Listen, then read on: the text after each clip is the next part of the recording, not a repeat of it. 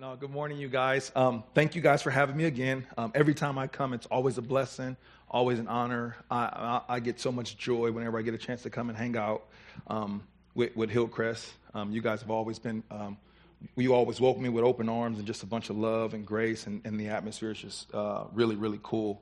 So, um, thank you guys for having me. I'm going to be uh, sharing with you guys or attempting to land the plane in your um, series. So hopefully I land that thing and you know what I'm saying? I got the clock on me and, and if, hey, I'm, hey, buckle up, y'all. We're to try to bring this thing down. So um, hopefully we can bring it down on time. Okay, Dave? But I didn't bring my watch. All right, thank you. So um, I want to start today off with just a quick question. How many of you guys have ever met someone famous? Someone famous. Okay, sweet. Can I just real quick, if you don't mind, just kind of um, send that out loud real quick who you met. Lou Holtz. Lou Holtz. Okay. Ooh, that's a nice one. Kevin Nash. Kevin Nash. Nice. Bart Starr. Bart Starr. Okay, Bart Starr. Bruce Willis. Bruce Willis. Okay. All right, I'll take that one. Any anybody met any 49ers? We had a, somebody that met Jerry Rice. He, we, he had to come up and sit in front. yeah. Anybody met a 49er in here? No? No, dang. All right. Maybe a Green Bay Packer. Yes, give me yours. Jackie Robinson, that's a good one. Oh, nice. Wow. Walter Payton, wow. Nice. So um, I can see you guys have also met, um, and there was a bunch of awesome names that popped up in um, first service. But um, I asked that question intentionally um, because I want to share with you the first time I had a, an encounter with someone famous. Um, and this person was, was, had, a, had a huge impact on me, not just because of who he was, but because of the impact that he was having throughout our community at the time when I was coming up. And the person that I want to talk about briefly, real quick, is Magic Johnson. Who heard of this guy right here? Okay, nice, nice. Okay, so any Laker fans in here, by the way? No Laker fans? Oh, I don't even feel the spirit moving right now. This is like, no, this is not, this can't be it. The, okay, all right. I like it. Okay, so Magic Johnson um, was the person that I met. And I never forget the day I met him. Um, we were going to, me and my twin brother Peanut. Um, I, I, the first service says that we are family. You can call your family by their nicknames and you can just have, relax and have, let it out. So I'm just going to relax and let it out second service too. So I was, uh, me and Peanut decided to go to the movies and there was this movie theater by the name of Magic Johnson Theater. He had um, an impact in the community and he had to uh, develop the movie theater there. So we went to the movie theater and we were walking in the theater. And as I was walking in, Peanut needed to use the restroom. So Peanut kind of took off. Um, and I was just kind of walking over towards where the theater is for the movie uh, by myself. And as I'm walking in, I kind of have my head down, and all of a sudden, I kind of bump into this guy. I look up, and lo and behold, it's Magic Johnson.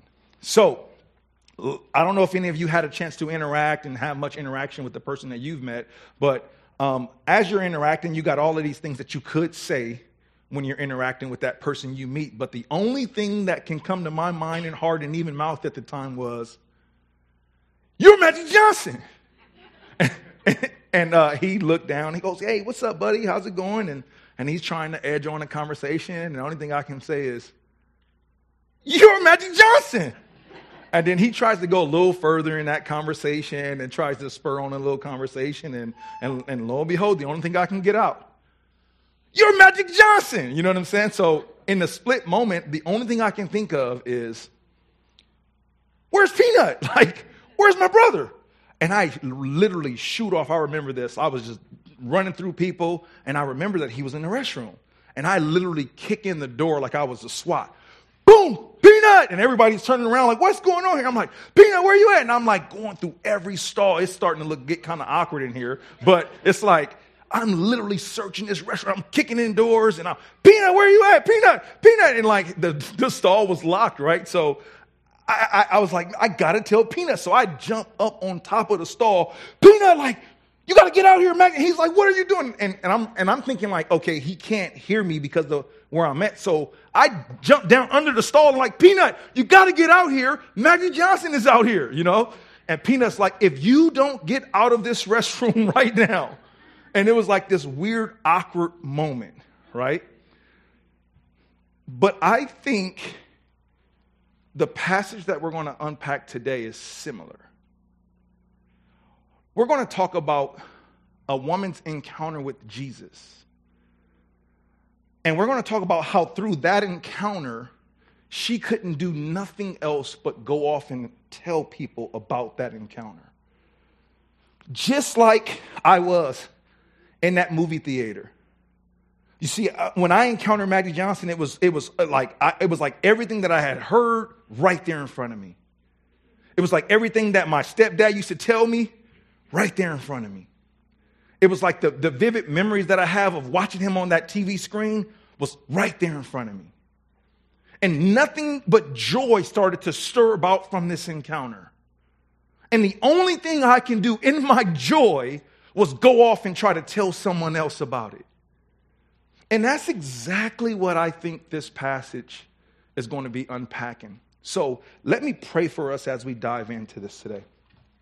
Dear Heavenly Father, we thank you um, for today. We thank you for this time, for the opportunity uh, to share with your precious, uh, loving people. I pray that you um, bless this time. I pray that I decrease so that you may increase, God. And I pray that you give me the peace, the clarity, the wisdom to communicate your love with grace, with love, with passion, with power. And I pray that that encourages us uh, to want to be um, not just uh, living proof by our, uh, our head and our, our heart, but also by our hands. So, um, would you bless this time? In Jesus' wonderful name we pray. Amen. So, um, real quick, you guys, um, um, like with first service, I want to start off the service or the sermon by ultimately just kind of laying a quick foundation. And the reason I do that every time I preach is because it is my passion to, to ultimately try my very hardest to communicate um, the thought pattern or, or, or, somewhat of the thought pattern of the inspired writer. Because we believe that it's the thought that was inspired right that inspired each author to kind of write what they were writing. Because that's the thought that's coming from god himself right? So this writer as he's sitting down drafting this book has a reason he's drafting it and he's writing to a certain pe- group of people and he's trying to communicate something. And that that he's trying to communicate is ultimately the inspired thought of god itself okay? So that is very very important. And and, and so this writer from the moment he starts the book that we're going to unpack right now in john chapter 1 says in the beginning the word was uh, with god and the word what? Was god so he immediately starts off by saying, Hey guys, in the beginning was the Word, and the Word was with God, and the Word was God. And you guys know that eh, when you start to unpack this, that when you mean, when you say the Word, you're talking about the reason life exists, the Logos. You're talking about the source of all living things. You're saying, like, this is the light of the Word. This is the Logos. We're talking about the Word. And then 14 verses later, he says something very unique. So he's writing with a high view of the Logos. His, he, he knows he's writing to people with a high view of God. That's why he uses that word, the Logos, the word. Because he knows that the group of people he's sitting down writing to have such a high view of God that they will take the, the, the word Yahweh out of the scriptures and put in Lord because they didn't want to speak God's name and profane it. He's talking to a group of people whose view of God was so high that they would wrap a rope around the priest before they sent them into the tabernacle because they knew it was a chance in God's holy, holy, holy presence that he may not make it out. He's talking to a group of people whose view of God was so high that they would make up hundreds of laws so that they didn't break 10 laws. The writer here is writing to a group of people who has a very high view of God. And then 14 verses later, he says, Guys, that word became flesh. He's saying, Guys, you believe in the word, you know the word, the word was with God, and the word was God, and you guys have this high view of God. Guys, that word became flesh. He's saying, You have a high view of God, but get your view of Jesus higher.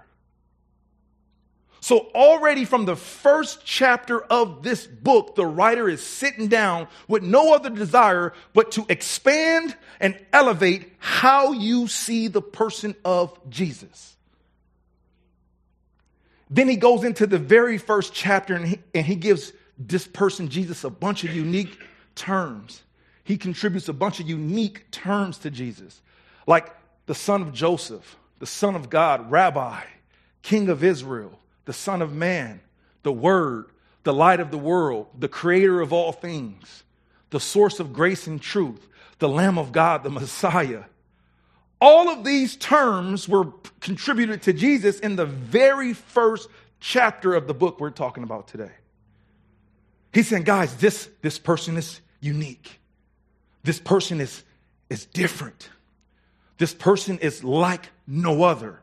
And he's sitting down with this inspired thought and he's and he's with no other desire but to communicate that and he says guys that god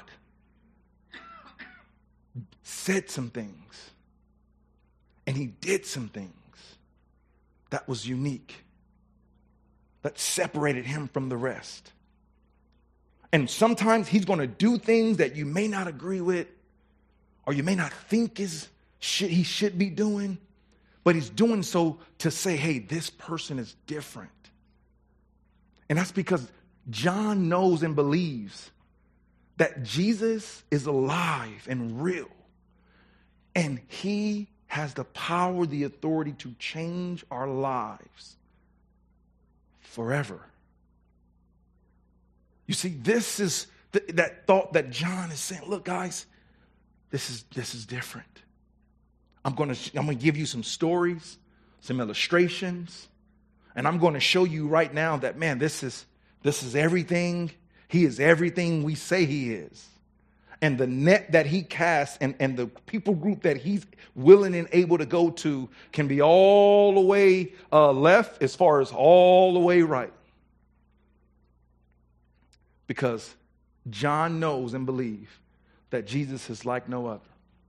So we're going to unpack this really quick now. How many of you guys have ever heard of this story before? A lot of us, okay? So that, that's, a, that's a good thing and a bad thing for me. It's a good thing is because if I touch something in this passage that you're not, that that you're that you've already know, I mean, I can be shooting myself short.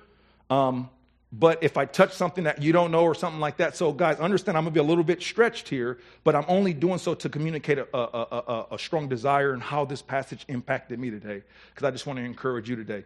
And if you have any questions, you can send those to, oh no, not not not not David. Send them to Fred. Send them to Fred. Oh yeah, send them to Fred. Okay, I got you. Um, not not not to David. Uh, David said to send those to to Fred. So, um, so I just want to unpack this real quick. Um, so, the way I'm going to unpack this is ultimately um, in three major points. We're going to see three points, which is an encounter, a response, and an outcome. All right, and for the sake of today, for the sake of time, I'm not going to ultimately cut, unpack, um, uh, um, read over every single verse, but we're just pretty much going to skim over um, a lot of it. But this is ultimately the three um, points that I'm covering an encounter, a response, and an outcome there was an encounter. A Samaritan woman had an encounter with Jesus. Okay? This is huge for a variety of different reasons. And as you start to unpack this story, you see a lot of why that's important. So, as we jump into it real quick, it says, Now, when Jesus learned that the Pharisees had heard that Jesus was making and baptizing more disciples uh, than John, although Jesus himself did not baptize, but only his disciples.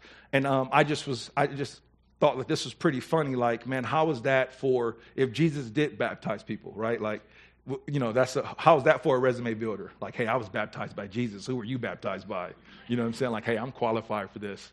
I was baptized by the guy, you know. So, but it says, although Jesus himself did not baptize, but only his disciples, he left Judea and departed again from Galilee, and he had to pass through Samaria. Now, a lot of you know from studying this passage that as you start to look at the, the landscape of this particular route, Jesus did not have to go through. Um, he, and oftentimes, uh, a lot of people in this particular time would go around because of the relationship that was established among Jews and Samaritans. Um, but Jesus had another thought in mind. He was trying to overall communicate something. The writer here is trying to communicate something amazing and powerful. And I think that's what ultimately uh, this passage is dropped in um, to this uh, um, um, chapter. Um, and he had to pass through Samaria. He came to a town of, Samar- uh, of Samaria called Sychar, near the field that Jacob had given to his sons Joseph.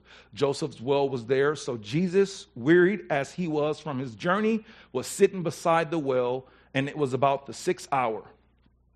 A woman from Samaria came to draw water. Jesus said to her, Give me a drink for his disciples had gone away into the city to buy food. Now, I'm going to pause there just to bring this back because we're going to um, come here again. Um, for his disciples is not there. They went into the town to buy food. Okay? Um, the Samaritan woman said to him, How is it that you, a Jew, ask for a drink from me, a woman of Samaria? For Jews have no dealings with Samaritans. So, right off the bat, um, John is ultimately communicating this story to communicate something unique and powerful and special. That Jesus had an encounter with someone that he typically would not, or we wouldn't expect him to have an encounter with. And, he, and, and, and, and, and this encounter um, is, is, is unique because Jesus is breaking social barriers here. He's breaking uh, historical barriers, gender barriers, culture barriers, ethnicity. Um, there's a lot of stuff that Jesus is doing right now to, to, to get and reach this particular woman at this time. Um, and so the encounter was special and purposeful, and it, and it was transformative, demonstrating God's love as Jesus is breaking societal barriers. So, this particular encounter is already unique and special because it's outside of the norm and it's not something that would typically be taking place. And Jesus is going to this extreme measure because he just talked to a, um, you know, uh, Nicodemus in chapter three, and now he's reaching this woman over in, uh, from Samaria. And this is typically not what would be taking place. This encounter wouldn't be taking place typically in this context. But Jesus is showing ultimately that his love has no barriers. And in fact, his love will empower him to go to different areas and reach people of different sorts. And, and a story that I always use to illustrate this is a story um, that, I, that, I, that I was uh, telling the first service um, today. was my buddy Tater Chip. Okay? You guys like, man, Peanut, Tater Chip, man, what, what other names is in this guy's uh, friend group or family, right? What food groups are is he's going to mention next? Well, funny story. My, my sister name is Pumpkin. So, I mean, alrighty. So, um, so I tell the story about Tater Chip. So I never forget. Tater Chip was um, get, we were all at his uh, baby shower. He was getting ready to have his second baby. He had his little girl who was about three to four years old at the time, and he was having his baby shower for his second. And in the midst of having his baby shower, um, I heard a couple gunshots go off. We were at the park, and a couple gunshots went off. And anybody in their right mind, when you hear gunshots go off and you're in this environment, you don't really want to run and act crazy. You want to gather yourself, get your ground, and you want to see where the threat is coming from, and you want to assess and, and go and try to survive. Because if you got any way of surviving, you got to know where the threat's coming from so you can act appropriately. So I, I, I, gather my feet and I go, okay, man, where's the threat coming from? And I see a guy over to the left of me and he's got a big gun in his hand. And I see another guy that's going towards him with a gun in his hand. And I go, okay, that's where the threat is. Danger is, where do you think I'm going? Opposite, yeah, opposite way. We're going opposite way. So as I'm going opposite way of where the danger uh, zone is, as I'm going, um, I see my buddy Tater Chip heading back towards the danger zone. And anybody in their right mind, when you see your best friend trying to go in towards the danger zone, you're going to do anything you can to try to stop them from going towards danger. So I acted, I, I, thought I acted appropriately. So I jumped in front and said, Hey, Tater Chip, don't go that way. It's danger, danger. Like, do not go that way. And I promise you, as I pushed on him, he pushed on me. And as I, as I tugged him to go that way, he tugged me to go the opposite way. And we were sitting there, it felt like we were fighting forever, but it was only about 15 seconds. And as I'm pushing, he's pushing me, and all of a sudden, he just throws me to the side and runs off into that environment where the danger zone is. And the only thing that came out of his mouth is what I remember vividly. He said, My daughter! Where's my daughter at? You see, and it was right there that I started to see the power and impact of the love of Christ. You see, the only thing that, that, that motivated him to go into the danger zone was the love he had for his daughter. And that love that he had for his daughter empowered him it propelled him to go forward and go to danger zone, not run away from it. not shy away from it. He was empowered to go. He said, No, no, no. Because of the love for my daughter, I'm going to get my daughter. And guys, it's in this passage we see that same passion. Because Jesus had just reached this, this, uh, this man named Nicodemus in chapter 3. And things were going good there. And then the scripture says he was, he was baptizing folk. I mean, people was getting baptized. The notoriety was coming. And then all of a sudden, Jesus says, I got to go and I got to get here. But the scripture says he had to go to Samaria. And then everybody may be saying, hey, don't go. Don't go. Why go? Why sit amongst? Why be amongst? We don't do that. We don't do that. And Jesus said, no, I'm going. Because that's the love of Christ.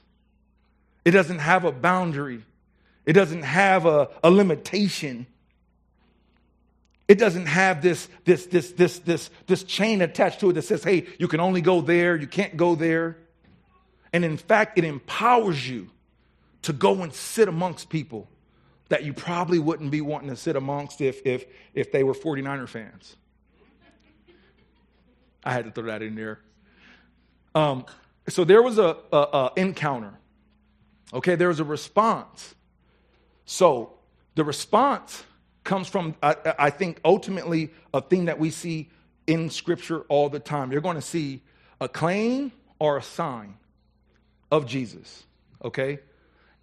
And then you're going to see it lead to um, the, uh, some misunderstanding or, or controversy. Now, for example, the scripture says that when Jesus turned the water into wine, it was his first sign, right? If you look at the, the, the uh, or the first miracle or first sign, right? If you look at different translations, all right, it, it says sign, and no one goes to a Starbucks sign and go, hey, I'm completely satisfied now. Like I have my Starbucks sign. No, it's what the sign is pointing to. So all throughout scripture, you're going to see Jesus even claims things. I'm this, I'm that, I'm the, the, the, bread of life, I'm this and that. And that was starting to become very controversial. But then it led to people having to make a decision from what he was either stating or what he was doing. And that decision was positive or negative. And I, and I only mention this because I want you to know and believe that people can hear something about Jesus, they can hear something about Jesus, and they don't have to respond in a positive way. Because even in scriptures, we see that uh, Jesus um, is doing certain things, and people would respond and walk away from Jesus. Some people, some scripture says, "Man, uh, he said this stuff, he taught this stuff, and who who can understand these teachings? It's too difficult," and they walked away. Some scripture says that after they heard the teachings, they would turn to him and go, "Hey, where will we go? You got the words of eternal life." Then he would do certain things, and people will say, Man, you only do those things because you have a demon. And then he would do the other things in other places, and they would say, Hey, uh, you're doing these things because you are God. So we know that Jesus could say something, can claim something, can do something, and that does not mean people will uh, always embrace that. Now, guys, you, I'm, I'm, I, and I didn't even mention this the first service. So, um, but this is something that just hit my heart now. Uh, that's that's our testimony. Because oftentimes we're so excited about what God is doing in our lives and in our communities, but that does not necessarily mean that people will understand that at times and also that they're going to respond positively at times. I never forget I was on a missionary trip in Jamaica and I was just there passionate. I was gun ho. I wanted to give people Jesus and I was just there trying to share the love of Christ. And I never forget uh, uh, um, a guy, uh, a native there, walked up to me and said, F Jesus you know, maybe some kids or something in here, fill in the blank. And that shocked me to have someone walk up to me and say that about Jesus.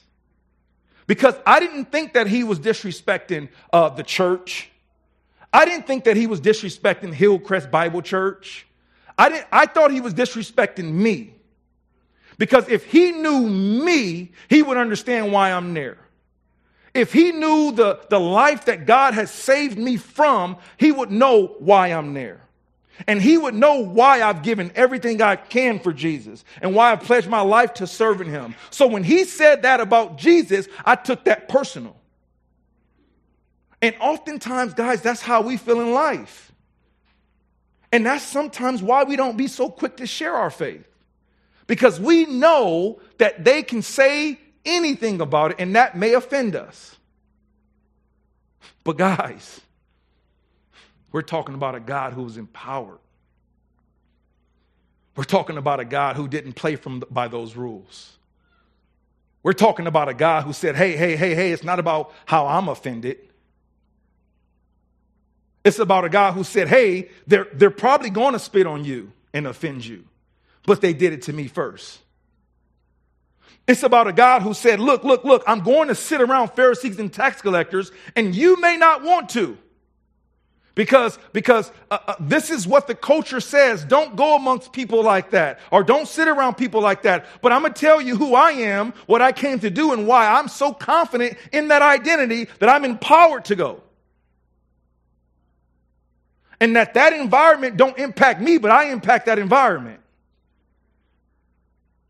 because he was so uh, uh, uh, confident in who he was and what he was coming to do. He said that it empowers me to go to the world. So, guys, I gotta go to Samaria. I gotta go. Wait, wait, wait, no, no, no, we don't go. We don't sit amongst the unclean. We, we, don't, we don't do that. We don't, these people are considered unclean. They got a low view of God. Why would you do that? Because I am who I am and I'm coming to impact the world. And my love has no boundary. And this is the this is the encouragement that we see starting to brew up in this passage. That Jesus is providing this awesome example of what it means to be hands and a living proof of a gospel in, in the world. And be hands and go and reach and meet. So when David hit me up and said, Hey man, I, am doing this series, I was all over it. I, I was encouraged because I knew where I was where I was threatened at in my faith, faith, faith journey. And I knew that there was times when um, I wanted to share my faith or go and sit amongst people and just, but I had to be encouraged a certain way. And, and, and, and I'm not here to encourage you. I'm here to say, man, look at the scriptures and allow Jesus to encourage you. Because he was faced with those same challenges. He was faced with all the same barriers. So this woman had an opportunity to respond to that. It was a natural response. And watch this. It says, The woman left her water bucket, went into the town, and told others about Jesus. The woman said to him, I know that the Messiah is coming, he who is called Christ. When he comes, he will tell us all things. Jesus said to her, I who speak with you am he. He is now stating something about himself. He is now making a claim about himself. And now the, uh, the understanding is either going to drop, it's going to sit, it's going to land, and then she's going to have to now make a decision. So here it is. He says, just then the disciples came back and marveled that she was talking, that he was talking to a woman, with a woman, but no one said, What do you seek and why are you talking with her? So the woman left her water jar and went away into the town and said to the people, Come and see a man who told me all that I have ever did. Can this be the Christ? So, right in that moment, she comes for water. She has her water bucket. And, and you see, the reason I pull this out is because there's something authentic about this response. There's something deeply personal about this response. There's something that's life transforming about this response. There's something that's emphasizing the demand for a response. And, and I used the illustration in, in the previous, um, um, in the previous, uh, in the previous, um, Dave, help me out here. Service. Thank you, my good man. Hey, you can sit up here in the front. Thank you. Um, so I used this in, in the previous service of this illustration of um, when I was um, tricked by my nieces and nephews. So, you know, I got this thing, man. I love my nieces and nephews. You know, I'm, I'm Uncle Will to them. If they ask for something, I try to give it. You know, I'm just trying to be a good uncle. So they come at me with these with these jelly beans, and they're like, Uncle, we want you to try these jelly beans. And I'm just like, okay, cool. They're like, Uncle, these jelly beans are good. And I'm just like, yeah, they're good. Let's go. And they hand me a jelly bean, and I take one, and I'm like, ooh. In my mind, I'm like, that's not a good jelly bean, but these are my nieces and nephews. I got to look good for them. Hey, that's good. That's a great jelly bean. Yeah. They're like, oh, you want another one? They give me another one. And it's starting to taste like weird, like diaper and things like that. And I'm just like, what is going on here? And like about four or five jelly beans in, I'm just like, oh, ah, blah, blah, blah, what is that? And they just and they just roll out laughter. And, and because they understood, and I, and, and I use this as just a, a, a small illustration, right? To say, look, the jelly beans were demanding a response. And that response was, was natural. No matter how much I tried to fight it, no matter how much I tried to hold it in, it was going to get a certain response from me. And, and, and, and, and, and it did. And, and this experience that I think that she's having is the same exact way. You know, God had met her right where she is. And what made this encounter so special was that John is saying that this is God. That Jesus is God. So she's not just having an encounter with anyone, she's having an encounter with God. God begins to provide the thing in which he said he was going to provide. He says, Look, if you knew who it is that was asking you for water, you would ask me in return, and then I will give you this water that's real special. And she said, Sir, well, give me that water. So I don't have to, you know, and then obviously they're taking the, the conversation to all of these different places. And I don't want to go into that because that'll, that'll, that'll, that'll cause us to take up a lot more time. But, but, but ultimately, she had her water bucket there. And the scripture says that she left her water bucket and went into the town. So something already unique about the encounter is starting to take place that show that it was genuine. See, because she left her water bucket, it means that she was thirsty. That is because she had one in the first place. But then he offers her a water that will start to provide and quench her thirst. And, and right in that split conversation, and Jesus is already starting to provide that because it didn't say that she picked up her water bucket and left. It said that she left that behind, and the scriptures is intentional by saying that because the scriptures is trying to see that God had already kept his promise. He is starting to do something in her that was starting to manifest outside of her, and it was starting to become this special encounter, and it was stirring up a genuine response that she couldn't do nothing like I couldn't do when I had that encounter with Magic Johnson, but go back and start to tell somebody about it. And that's the core of what it means to be living hands. You see, leaving her water bucket shows us that Jesus had a positive impact on her and that she wanted others to receive the same impact.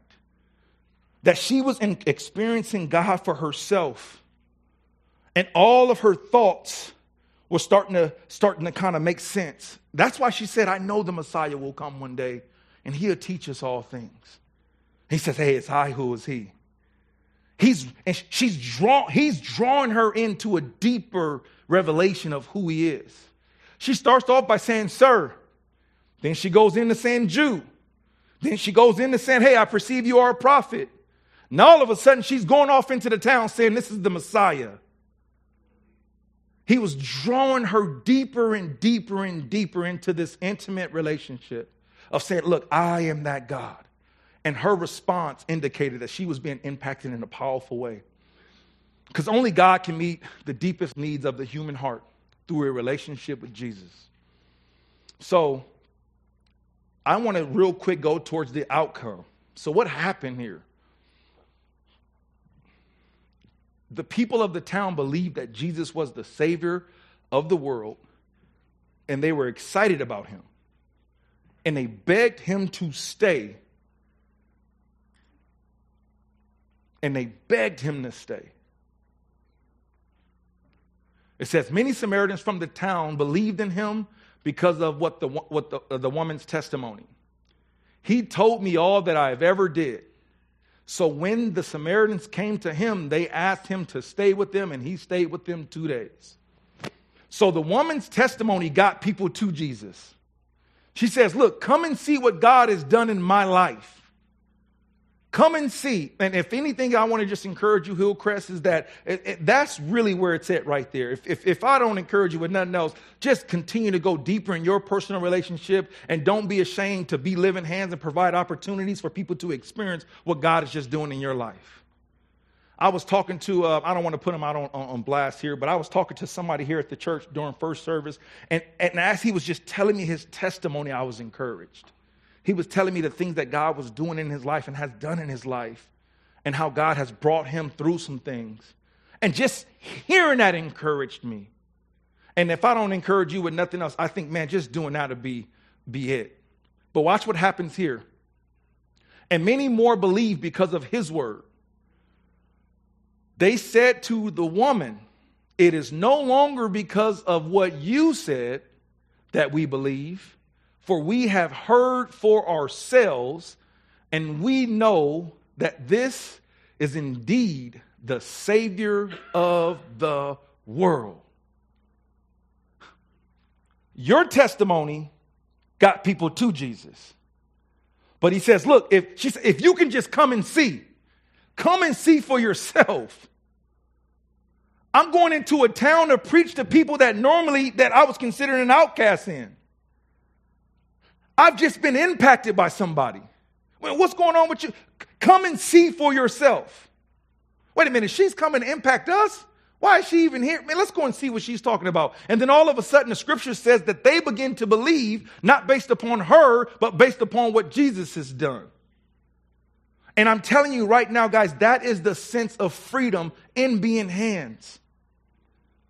Don't feel like you have to be the one to save. Don't feel like you have to be the one to, to, to, to, to provide the impact. It's God that's doing the saving, it's God that's doing the impacting. Our testimony is just drawing people to say, man, what's going on here? It's drawing you to the light. The scripture says, if he be lifted up, he'll draw all people unto me. That's God doing the drawing. And he's saying, look, look, look, these people are starting to experience that. They're starting to say, man, we now believe because of what he is saying. The outcome fulfilled prophecies that ignited missions, it reshaped lives, it satisfied spiritual hunger and broadened perspectives. And this is where I want to land the plane. Is is right here. You see, guys, I've read this passage a lot, and I'm sure you have. And, and, and oftentimes when I read it, I'm all, I, I pray every time I read the scriptures that it doesn't grow old to me. I pray that it's not just something that I just hear, hear, and hear, and I know, or it's not something that when I hear it, um, somebody's speaking on it, I say, oh man, I already know they're not hitting the stuff that I normally would hit. So uh, I pray that every time it, it excites me and that God continues to just walk me through what He's trying to communicate. And I'm always just saying, God, what are you ultimately trying to communicate? God, did I, did I miss something here? And I tell you what, man, I was talking with Dave even about this. I was radically changed by something that I missed in this text, by something that I've skimmed over years and years of, of seeing this text. And it was right here the satisfaction of spiritual hunger.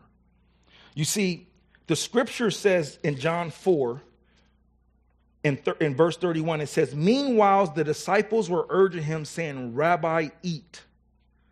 But he said to them, I have food to eat that you do not know about.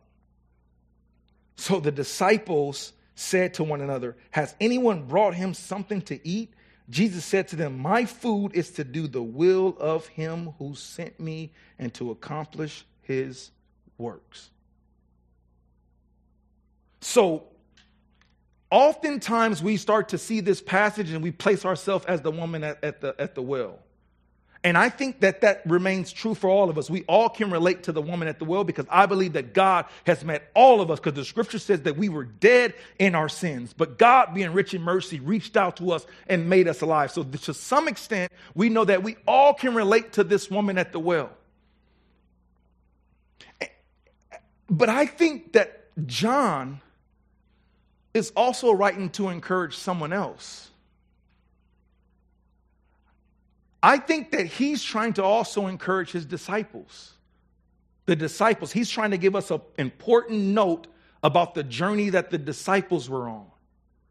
And this is not something that we see here, it's something we see all over Scripture. For Jesus will calm the wind and the sea, and then he will turn to his disciples and go, Hey guys, why are you still afraid? Have you still no faith? It's times where he will start to say something and Jesus will go, Man, where will we go? You have the words to eternal life. So, all throughout scripture, we see this journey taking place, not with those yet to believe, but with those that believe. And, and, and John is ultimately saying that there's an impact, a message that he's trying to get the disciples to see. And in order to get them to see that, he is going to tie something to the satisfaction of his hunger. He's saying, Look, guys, we were doing a good thing here. I had to go there and I'm going there and everybody's like, man, why go there? Those are people who, who don't have the same religious views as us. Those are people who we don't associate with. They're social outcasts. They're all of these different things. And he says, no, I'm going there because I'm going to create an impact. Then he gets there and he creates an impact. And the impact is not just on her, but it's on a whole town. And then they come back with food and say, here, eat. And he goes, hey, I'm satisfied. No, no, no, no, no, no, no. Look, look, look, look, look, look, look. Look what's happening. I'm satisfied. He's tying the reaching of this woman in this town to a satisfaction of his hunger. He's giving us a window into his hunger. He's saying, look, I am hungry to reach the world. It is what I'm, it's what I'm here to do. And disciples, I need you to see that. Those who follow me, I need you to see that. Guys, look up. The harvest is plenty. And I'm empowering you to do it. He's saying, guys, this is why I'm here. No, no, no, no, no. It's not about the food. I mean, look, look, look. Get your eyes up. Get your eyes up, disciples. Those who follow me, you who follow me. Look at the opportunity. So he uses this opportunity to teach his disciples an important lesson. Guys, I'm here to impact the world. And you have been empowered to do so too. So, with that being said, three takeaways. Aligning ourselves with God's plan will lead to joy. Sometimes there's a big difference between good versus God. Sometimes things are good, but that don't make it God. What was taking place was a good thing, but then Jesus had to go through Samaria for a God thing. And sometimes that can be challenging, and then, like, man, I don't, you know, aligning myself with that. But oftentimes it do lead to joy. God's radical, boundless love knows no limitations or boundaries. Guys, you are all empowered by the power of the gospel, the work of that God is doing in your life to go into any environment to go into any situation and to just be. And to just be. Last but not least, being living proof means being open minded, open hearted, and open hand to what God is doing around you. It means saying, God, it's no longer about what I want to happen, but it's about what you're doing and how I can align myself with that. And if you hear this message today and you hear nothing but do, do, do, do, do, I have failed you as a, a speaker, guest speaker today. My heart is not to give you a to do list, but it's to remind you of your to be list. Our goal is to just be open minded, to be open hearted, to be, to have open hands. It's just to be to, to allow the work that God is doing in your life to penetrate you so deeply that you can't help but to want to give that and share that with others in whatever context that look like. Let me pray for us real quick. Dear Heavenly Father, we just thank you. We thank you. We thank you. We thank you. We thank you. We thank you. We thank you. We can't thank you enough. You're good. You're great. And you're awesome. God, I pray that you um, just empower Hillcrest um, to just continue to just dive deeper in their personal love relationship with you, but that that encourages them to, to know that they are empowered to take that to the world and, and whatever the world context look like, whether that be their, their homes, whether that be their jobs, whether that be the coffee shop, whether that be um, just ways of just getting involved around here in ministry. And God, I pray that you continue to just bless um, this community um, with just a joy and a peace in you that permeates every single environment that they're, that they're a part of our community. In Jesus' wonderful name, we pray.